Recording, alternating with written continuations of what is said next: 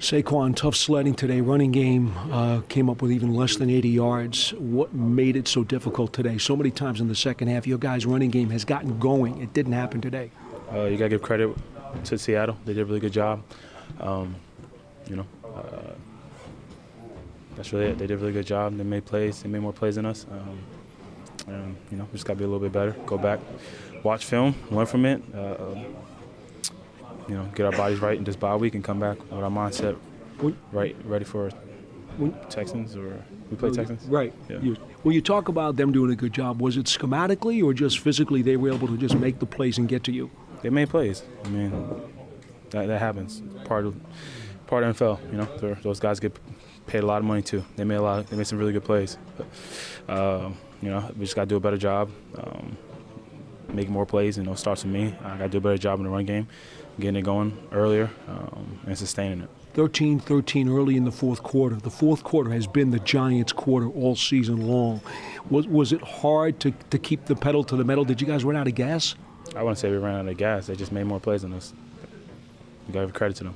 How, yeah, impo- how important is the bye week right now for you guys to be able to kind of reset and, and, and, get ready for the second half of the season? Um, it's really important, not just because it's to reset. You know, um, it's a great time to look back what we did so far, we accomplished in the first half of the season, um, learn from the good, learn from the bad, um, and use that to get ready for the second half of the season and come out with the right mindset against Houston.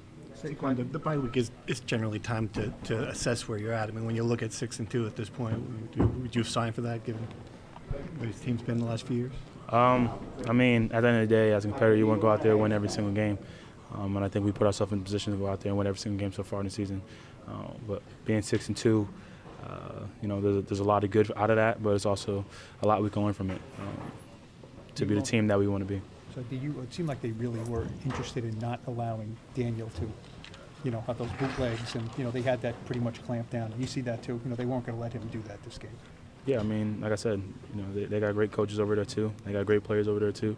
Um, they're a heck of a team. They're a really good team. They played really well today. Today was their day.